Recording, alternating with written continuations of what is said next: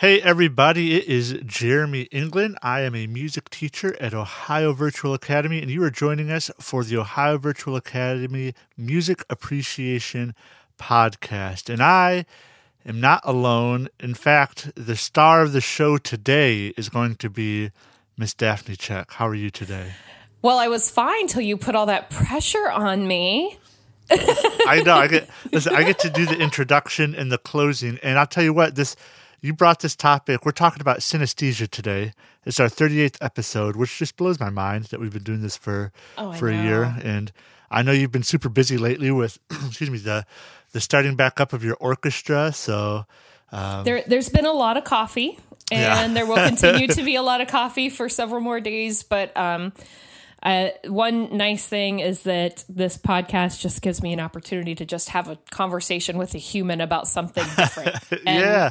For that, I am truly, truly grateful. Yeah, me too. Especially these topics that we don't get to talk much about. Like to, today, we're talking about synesthesia, uh, which you had brought to me, and I'm kind of freaked out that I think I might have some elements of this, but it's kind of cool to learn about it. So uh, maybe not. I don't know. We'll have to talk about uh, kind of some of what this is. And if you have synesthesia, like if you're out there listening to this right now, you're like, oh my gosh, you're talking about me. That's super cool. Uh, let us know, you know, like how you see sound or hear sound or hear food or whatever it is. But could you tell us, like, tell us what this is all about? Yeah. uh, So this topic kind of fascinates me personally. And um, I had not really been familiar with the with the whole thing until a couple years ago when I was having a conversation with a friend of mine who is an art teacher. And she was getting some, I think it was she was getting art from a student who was explaining their process about their artwork. And it was just very different. And so basically, this it's called synesthesia. And a lot of the science stuff that I'm going to pull from today comes from uh, Psychology Today, which I'll link in the show notes so that you guys can read about it yourself. But the the definition that Psychology Today gives us is that it is a neurological condition in which stimulation of one sensory or cognitive pathway leads to automatic involuntary experiences in a second sensory or cognitive pathway. So it's really like sounds super complicated, but basically simply put, when one sense is activated, another unrelated sense is activated at the same time. So that might mean that when you smell something, you see a color. When you hear a sound, you see a color. Uh, maybe your skin crawls when you look at a spider. You get an actual physical reaction. So the idea is that when you are interpreting a sense, when a person with synesthesia is interpreting a sense, they might their body will accept it in the way that it is presented to them, but it will still react or have some kind of other response in another sense. So we know our five senses, right? Touch, taste, see, hear. Which one I forget? Touch, taste, Smell. see. Thank you. Uh, I knew. I knew as soon as I listed them, I was like, I'm going to forget one. Yep. Um, but maybe we basically the paths get crossed in our brain, or like how our brain interprets them. So there's all kinds of combinations to synesthesia.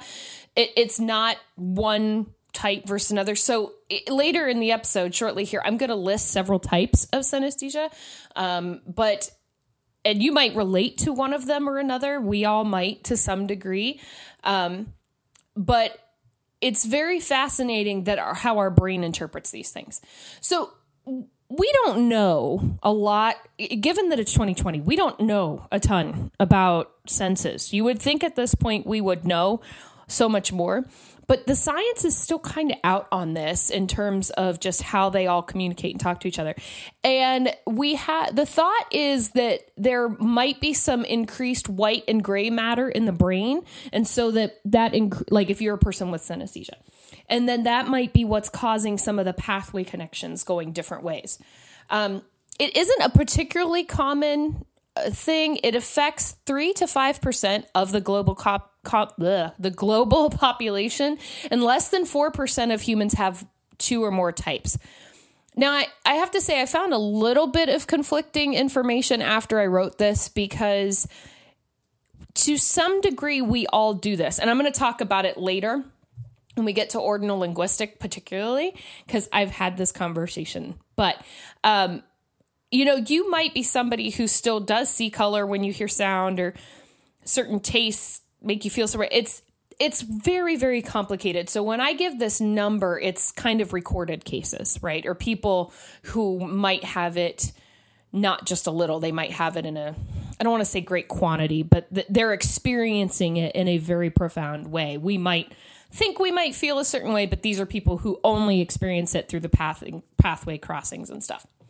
Um, th- this phenomenon is more likely to happen to women than men, and it often happens in childhood. And matter of fact, I found that um, science kind of thinks that we actually all start with this a little bit in infancy. And as we mature, it kind of goes away because our pathways start being connected better.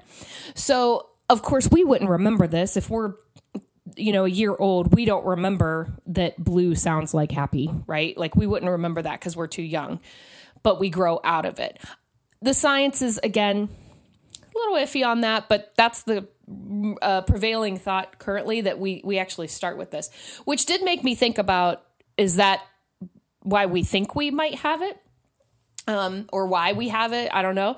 Um, but again, we'll get into this. And I find it interesting, Jeremy, because some of this I felt like you might have a little bit. So I think it's interesting that you said this because I we've had enough discussions at this point where like you know you've talked you've talked about what what you see or what you hear stuff like that. So I think we I, I wouldn't be surprised if you end up having this. You know, I think bit. like uh, yeah, that three to five percent number. I'm glad you talked through that because uh, like mental conditions, you know, not illness necessarily, but just understanding the brain is so hard to do because you have to rely on whoever's experiencing it to express it uh, and to express it in a way that understands and you have to find somebody else who will listen and somebody who will listen with the knowledge to like do something with that information. It's like um because like some people just grow up with stuff like this without ever knowing that it's not normal. Like i watched a youtube video uh, a month or so ago that was about like a girl who doesn't she doesn't have an inner voice. And um like a guy was interviewing her and they're just kind of like talking about it and just was it was so mind blowing to me that this person doesn't have like a voice inside their head that talks to them or like they oh have to goodness. read out loud. It just was like it it blew my mind, you know. And I'm like, that's uh, incredible. Uh, I know. I'm a 33 year old guy that just and, and, we talked about like my. I think on the show we've talked about uh, me getting an ADHD, uh, going through that process of getting diagnosed, and like never knowing that that was not normal, and um, and I wonder if like so these three three to five percent of people is pe- are people who uh, experiencing it like you said I think at a greater quantity or just more regularly. Like it's, it was enough to be like this this something is not right you know? Like I know that I shouldn't be tasting colors. Um, but I wonder too like you talk about this growing up as a, a baby kind of with it like some of these paths if you encourage them will like become more connected. You know your brain's like connections and grooves and all that weird stuff. Like you you're making uh, tunnels i guess to to memories together for a really terrible neurological explanation. So i think maybe if you encourage it more i wonder like if you could nurture some of that. Uh, it's an interesting this is a that, that branch of musicology the uh, systematic musicology like the psychology of how your brain works with music. Now, you're going to give some examples that, that aren't necessarily music related, but um, this is an example if you want to be a psychologist and you love music, this is easily a field you can go into to try to understand what's happening in people's brains when they hear music. And uh, what the first example for me that comes to mind when I think about this is I will I will see like shades of color sometimes when I'm listening to music, and I I know that there are times where I say, I want this to feel more like red. You know, like that's just a, an emotion I can feel when I'm playing a certain song. And and um, I, I think I mentioned here, but like I lead a music team at my church, and so like I can feel like what I'm playing should be this color. You know, and I, I could say that, or I could even just like turn lights to a certain way if I want to. Like this is a blue song, you know? Right, So it's just, a, it's interesting, interesting thing. I mean, you sound like you have chromesthesia. Ah, I when know. you talk like that. Just, just give it, just put it on. I think it's cool. That's like a superpower, you know? That's what they talk about in some of these videos that I was watching to study for this. That's very interesting you said that because well, I guess I'll I'll stand by for that because uh, that that comes up in the one I'm really going to reference the TED Med talk here when Yeah. we get to chromesthesia. Um so it's very it, it sounds like you've got touches of it. And we want to we want to point out that this is not a mental illness. This is not a disorder. Um is it is absolutely not classified as that. It's just kind of looked at as you a person who experiences the world differently. And like jeremy was explaining his process there you know he might hear a song and it might he says tells himself it's got to be red or it is red you know. He's experiencing that different but here's the thing we might listen to the same song and I might answer, no, that song has to be blue. right. and, and the point is, it's different for everybody. So even when we get into some of these um, concepts and or like the labels that we've been given, not everybody experiences them exactly the same way. Not every word, if I said a word, the word microphone to three different uh, people with synesthesia, they might have different tastes in their mouth. yeah. Then they might all be different. They might have the same classified type, but they're still experiencing it differently. So um, we'll see when we get here later. I, I kind of put um, under the ordinal and linguistic personification that we're going to talk about. Jeremy and I are going to try and experiment a little bit and see what happens. I uh, So- yeah, I really like. I, I think you alluded to this. I don't know if you said it outright, but it's um, it's it's viewed as a different way of interacting with the universe, and I think we should mention that very clearly because I, what you were getting at is um, we all ex- have these different emotions and feelings and the way that we view the world, and so it's just it's cool.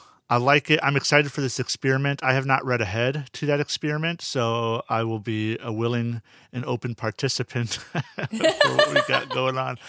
But Well, well, let's let's give it a shot. So there are different Okay. kinds of synesthesia, and what I'm going to do, what the way I broke down our outline today is I I separated the ones that are related to sound. So we'll get to those after I go through the other ones, or after we go through the other ones that are more related um, to taste and viewing.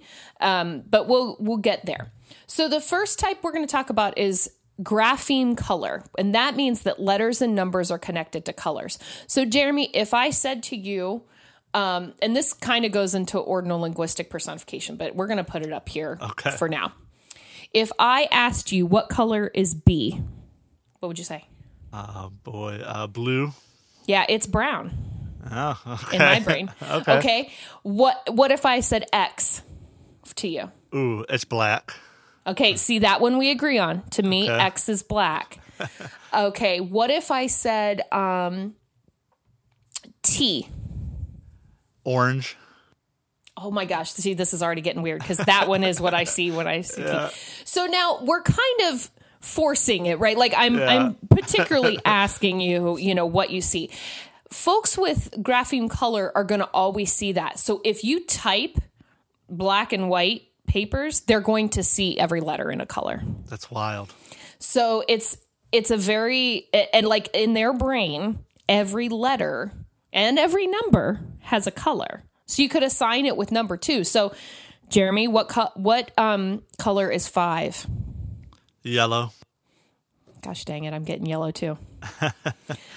uh, so I, I got. I was hoping we'd argue more. Maybe we will when we get by to it. But it's it's funny because I wonder though if there was a third person here though if they would agree with us.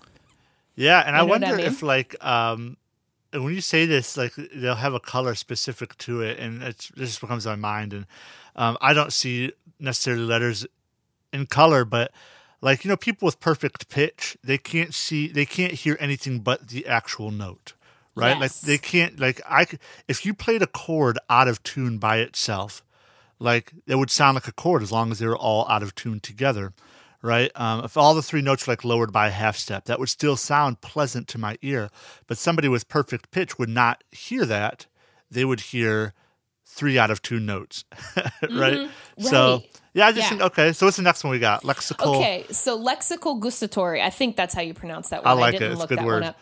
But it's certain words trigger taste. So if I said the word uh, pillow, Oh. they might taste celery Yeah. as soon as I say it. So it's now.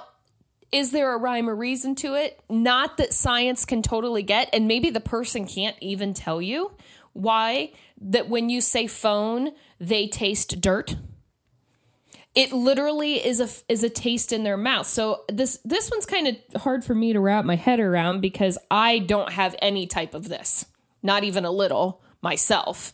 Um, but in even words that aren't connected is going to promote a different taste in the mouth. They they feel it all in their mouth. They taste it all in their mouth. So a word triggers their um, taste buds. So then we have mirror touch, which is feeling like you were being touched while you watch somebody else being touched. So I was reading a thing about people with this say they're watching somebody get CPR. Yeah. They feel like they're getting CPR put on them. I think it's important to to highlight this, like the extremes of this, because the last two, like the the colors and the numbers, I bet there's some like nurture to like all the kids blocks you have are like probably like the same colors, right? You know, like the the alphabet blocks. I didn't think about that. Yeah, but like the triggering tastes, I think that like it's not more than because it's, like the Pavlonian response of like you ring the bell and like you think of your mouth waters because you're supposed to get a food or whatever. Um, I think it's different than saying like peanut butter. Like then you can start you can like imagine peanut butter's taste, right? I think it's more than just the imagination of it. I think it's the actual touch of it because I think we can we have seen people like you know like creepy people like will like make you shudder or whatever you know but like that example of cpr i think is such a good and maybe not maybe i'm just i'm explaining all these synesthesias out there that i have for the world but uh, That's okay though. yeah but like cpr i think like i would i would see that and um i don't like to actually feel that is totally different you know what i mean because i think the mirror touch is like there's that famous experiment where you put your hand like uh you're next to a mirror, like literally next to a mirror, and they like rub it and they like, trace it, and then they hit it with a hammer, but it's like a rubber hand. But you like your brain has latched onto that like a phantom limb type thing. Um, yeah, so I think it's it's interesting. I didn't even think about that one. The one you just said with the mirror and the rubber hand. That's a good one. So we also have number form, and I, I admittedly couldn't find a ton on this, but it's basically um, you picture a mental map when you think about numbers, like they're mapping out. Um, ordinal linguistic personification. This is one that um, I've I've quite literally, pardon me, I've quite literally had this conversation with friends in the past before. Um, so this one, because mostly just because, excuse me. Sorry, I have a frog in my throat. Um, just like over coffee talk, somehow got on this topic, and people have said that letters or numbers have some kind of gender assignment, Oh, interesting. that they're male or female. So if I said to you, what gender is the number two? oh, male. See, two is female to me. Oh, What about the day Wednesday? That's a male for sure. See, that is a super that's a super female to me. that's funny. But Thursday's a bro. Like Thursday's a bro. Uh, so it's but there you go. It's interesting. And I it's basically just assigning gender to some kind of ordered thing. So it could be month, it could be day, um, it could be numbers, anything that's ordered. Fancy.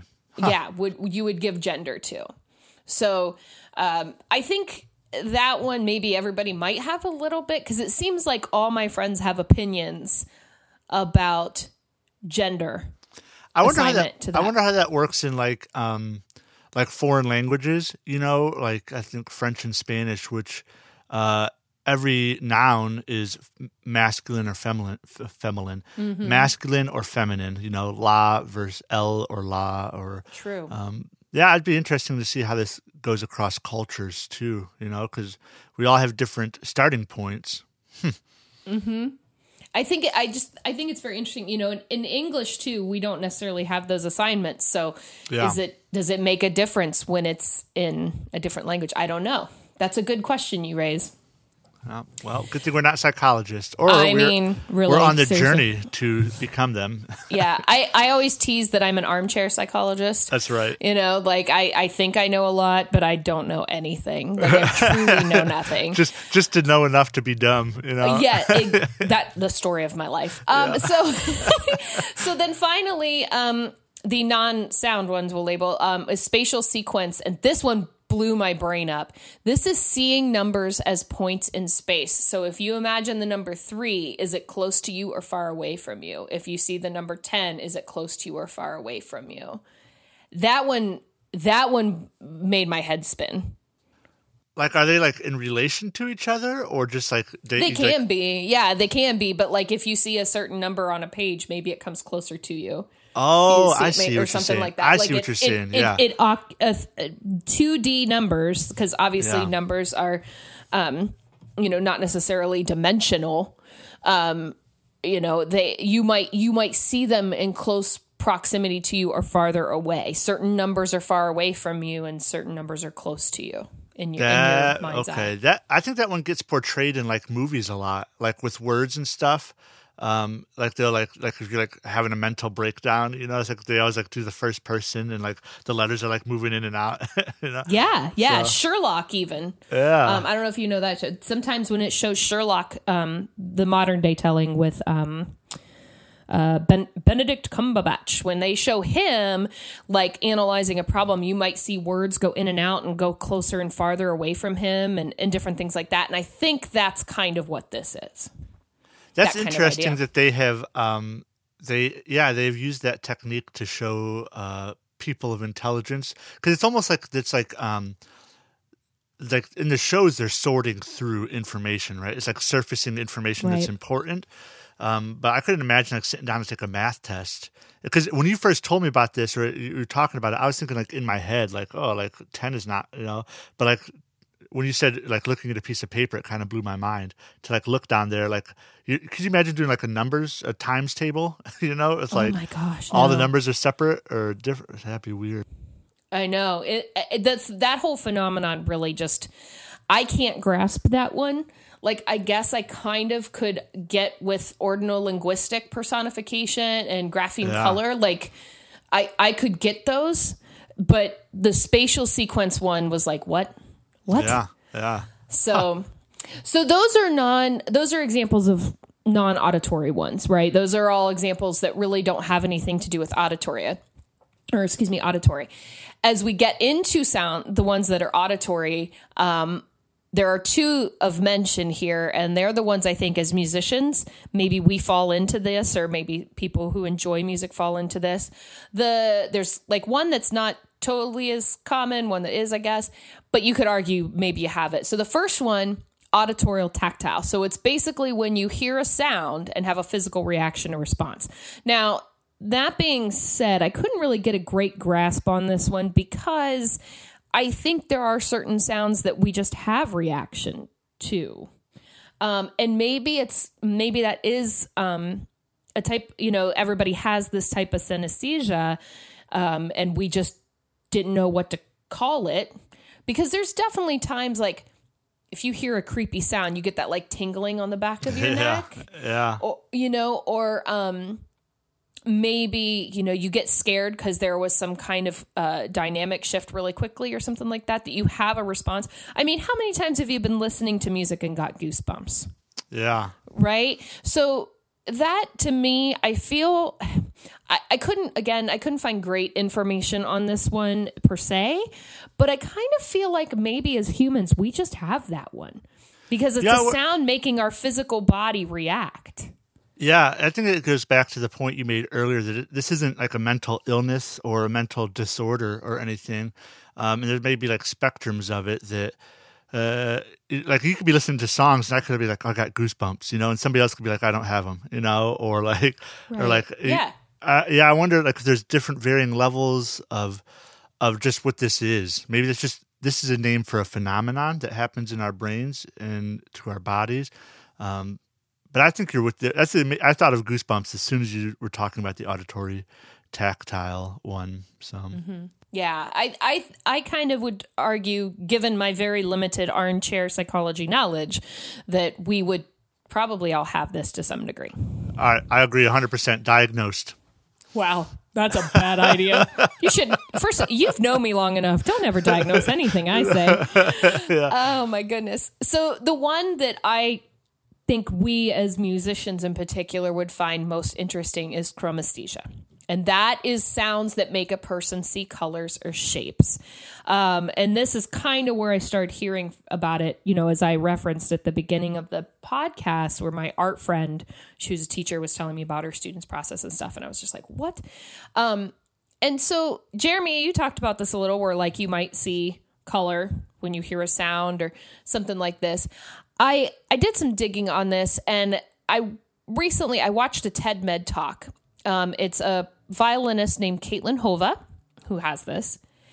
And she didn't know until she was in college, which is another whole different story about when do we figure out we we have synesthesia or some form of it.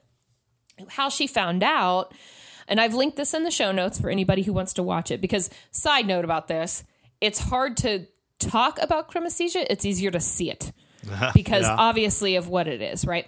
So I would encourage everybody to go look at this video, but Kaitlyn talks about how she didn't know that she had this until she was in college. On the last day of one of her music theory classes, a professor of hers talk, started talking about how some people see sounds, or excuse me, some people see colors when they are hearing sound. And Kaitlyn just looked at him and goes, Yeah, of course. That's how everybody does it. And everybody just kind of looked at her and that's when she figured out she was different. Now, mind you, she was in college, so she was probably, and if she was taking a theory class late in her theory classes, she probably was what, 19 years old, something like that. So she went her whole life not knowing that she had this. She thought this was very normal, which a lot of people do. So later in the video, she plays a viol- her violin while a light show happens, and it would just look like maybe a light show to us. But her husband rigged up her violin so that for every pitch she plays, it shows the color that she thinks. So before she starts, she goes through a C major scale and says C is this color, D is this color, E is this color, and she's adamant about these are the colors that they are and then she plays and you just see this rainbow. And i note that even the the intensity of the color is is going based on how different changes based on how she's playing. So there's times where she does like little knocks on the violin and you actually see the color go behind her instead of in front of her. It's it's fascinating. It's just just watch it. It's so good. And and i think it will give everybody a very clear description of what this is because again we can talk about it but because music is music and color is color, it's hard to do on a spoken podcast to give it justice. So I strongly encourage everybody to go watch a video like this. And I even linked another video where um, it's short, it's only like a minute, where somebody did a visual representation of what they see. So they took 45 seconds of music and they visually did it. And the funny thing is, they did it with shapes too because some people will get a shape assignment too. So you might see a triangle when a flute plays, and it might be a green triangle. And then see, you when, see a yellow circle like when a trumpet plays. Yeah. When I say when I hear stories like this, uh, it makes me think like this is where that three to four percent comes in. Like it's so clearly obvious to them. Like I, I, I do not, I do not have like each note is very specific like that but uh, like I mean, that was like I had I had an auditory tactile synesthesia response to to your story. I had goosebumps. Really? yeah, but oh, like wow. um, it's just her story is fascinating. It's just like it's so clear, you know. But it's again, it just amazes me that it was not normal for like it was normal for them but they didn't realize it wasn't normal for anybody else. And I think you go to college, and that's why college is kind of beneficial because you find out that you're like, like you're either normal or you're not. You know what I mean? Like it's you you find out kind of where you fall on the spectrum of people that are like you, especially in a discipline yeah. that's like yeah. you. It's I think it's just fascinating that you don't figure this out till later, like until college. And that actually got me thinking about too, how did people read music then? If I, people with this, how are they reading music? And again, even though this is a you could argue common, not common phenomenon, there's still a lot of research and a lot of questions that aren't answered. Um, and so the only thing I could find was some Reddit posts about this that some people were asking questions on Reddit about I see color when I hear sound. So when I read music, it doesn't jive exactly because they're they're not seeing the notation in the way their brain thinks because the wires got crossed. So I I it sounded like a, a with Kaitlyn's video that you know she could read music just fine, but she never really dived into you know how she can she read music. So yeah. that was a question I kind of felt was unanswered for me in my research, but I would love to see more uh, responses to that. So if you're listening and you're a person who can read music and has that specific word, G is green and you know, yeah. F sharp is red or whatever, and you can read music, tell me about it because I'm dying to know this answer. How does sheet music look for you? When you read sheet music and you recognize that that pitch is a G, does it read green for you? Yeah, I, am I'm just curious. It's like when you try to explain, um, like being nearsighted to somebody, like how it looks when you take your glasses off.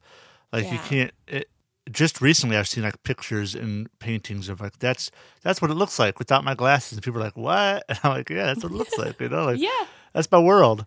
Um, yeah. So let's talk about some famous people. Like maybe maybe somebody who's listening will be the next famous person. We can include them in 20 years in our next show notes. But uh, yeah. there are already some people who are established. Well, first of all, did you know Liszt was? I did not know. I did not know this he has he had chromesthesia and the in his life because it was uh, so unknown at the time people thought that he was trying to trick them so he would use a sound to say uh you know or he would use color to describe the sound he wanted and people thought he was trying to mess with them isn't that isn't that crazy like oh, that to me funny. is like super I, I just that blew my mind especially because we're we're somewhat music historians being teachers and stuff. I never heard of that being yeah. related to him. Uh, Tori Amos, they they claim it's unspecified, but basically she uh, talks about seeing bright color or like light uh, okay. when she hears music. So it's again a different form, but it's kind of um, chromesthesia. Um, and I put an article where I found these artists too in the show notes. I have a lot of show notes today because I had to really dig on this because it's kind of uncommon. Duke Ellington had it. Billy Joel, he's not only got chromesthesia, he's got grapheme color. So when he, so he talks about it quite a bit um, in the article. I think they have a whole quote from him. But so he's seeing color when he sees letters. So as a songwriter, the can you imagine uh, the Billy Joel having both chromesthesia and grapheme color? The the input of color he's having anytime he works. Yeah. He, I wonder it, I wonder if he like if his colors that he sees goes together and if he could be like uh you know like you don't ever wear red and uh maroon together you know like if he sees mm-hmm. two two words that like a red word and a maroon word like with you not with even without the content to be like yeah th- that's not going to work. I'd be curious to see like if we could color coordinate his lyrics to to see like the color schemes if he has them or not. Ah that's a good question because i'd love to know. Yeah i'd love to know. Or it's probably like makes no rhyme or reason but it just it'd be fascinating if you could like identify your own patterns and stuff. Yeah I think that oh yeah, I would love to. I see. This is where I would love to see their process and some of yeah. this stuff because because to me, I don't see things like this per se. I mean, I sometimes also see color, but not at this depth. Um, Patrick Stump from Fall Out Boy, nice. same thing. And then Pharrell Williams has chromesthesia too. So there's a lot of artists that even to this day, um, I, I don't want to say suffer because again, I want to stress this is not a mental illness or disorder, but they experience yeah. in this way. And so it got me thinking about this. Does synesthesia lead people towards certain career paths because they have such different experiences? And I I couldn't find much on this either.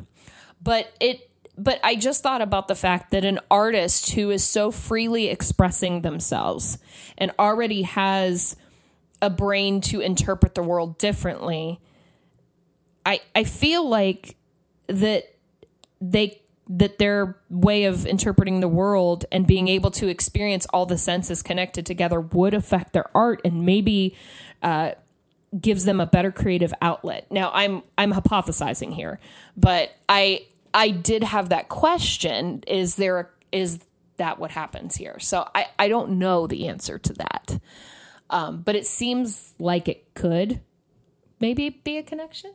I yeah, I think I Mm, yeah, I don't know. That's a good question. I think so. I think that like, well, I think especially if you recognize it and you like tap into that to a greater understanding, I think that makes you a better artist. So I think if you like recognize that and you can kind of like experience that things are connected in unique ways, I think you already have a leg up. You know, and like there, like I think like Billy Joel has two things. You know, along with his musical genius, you can see like these things intertwined. And like so if this can be intertwined inside your brain where something you can't see, you know, like as one person, how much more intertwined can we be as people with our emotions, with each other, with each other's emotions? So um yeah, I don't know. So this begs the question, are you more inclined to believe you have synesthesia now? Uh I think that uh, uh, without knowing anything about it, I think there's probably a spectrum, and I think that I probably am somewhere on the broader edge of it. Like, um, I was just thinking like a fun assignment. And It is probably why it doesn't make sense to some people. You know, like listen to this passage of music and like color what color you think it is. Probably doesn't make any sense to people that don't see music in color. But it's definitely an assignment that I would do.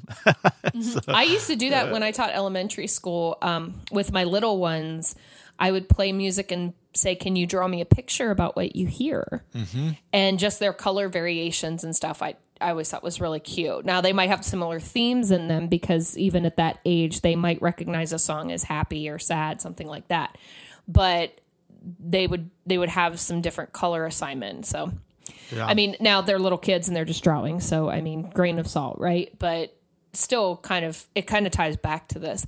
And I will say I didn't put this in the show notes. There are supposedly online tests for this, but um, I don't know of their accuracy, but I think you can go online and Google this and take some non-scientific yeah. assessments of whether you have this or not. So if this is something that you think you might have or interested in knowing about, give your go and find one of them and play with it and see see what comes out of it. So maybe Jeremy, this is your weekend project. Yeah, I think so. I'm going to do it. so you can find with that. I mean, I think it's a good spot to stop. You can find all these show notes that uh, Daphne has put together so well, and that's a. I do want to say for all of you students out there, this is a good example of how you use your sources when you don't know something that well to uh, to get more information. So all that stuff is in the show notes. Uh, if, even if you're not a student, you can find us on Twitter at OHVA Music, and then you can find me on Twitter at Jeremy P. England, and our website is ohvamusic.com or anchor.fm forward slash ohvamusic.com. And with that, let us know if you experience any of these uh, phenomenons inside your brain and like how that changes the way that you interact with the world. And until next time, we'll talk to you later. Bye.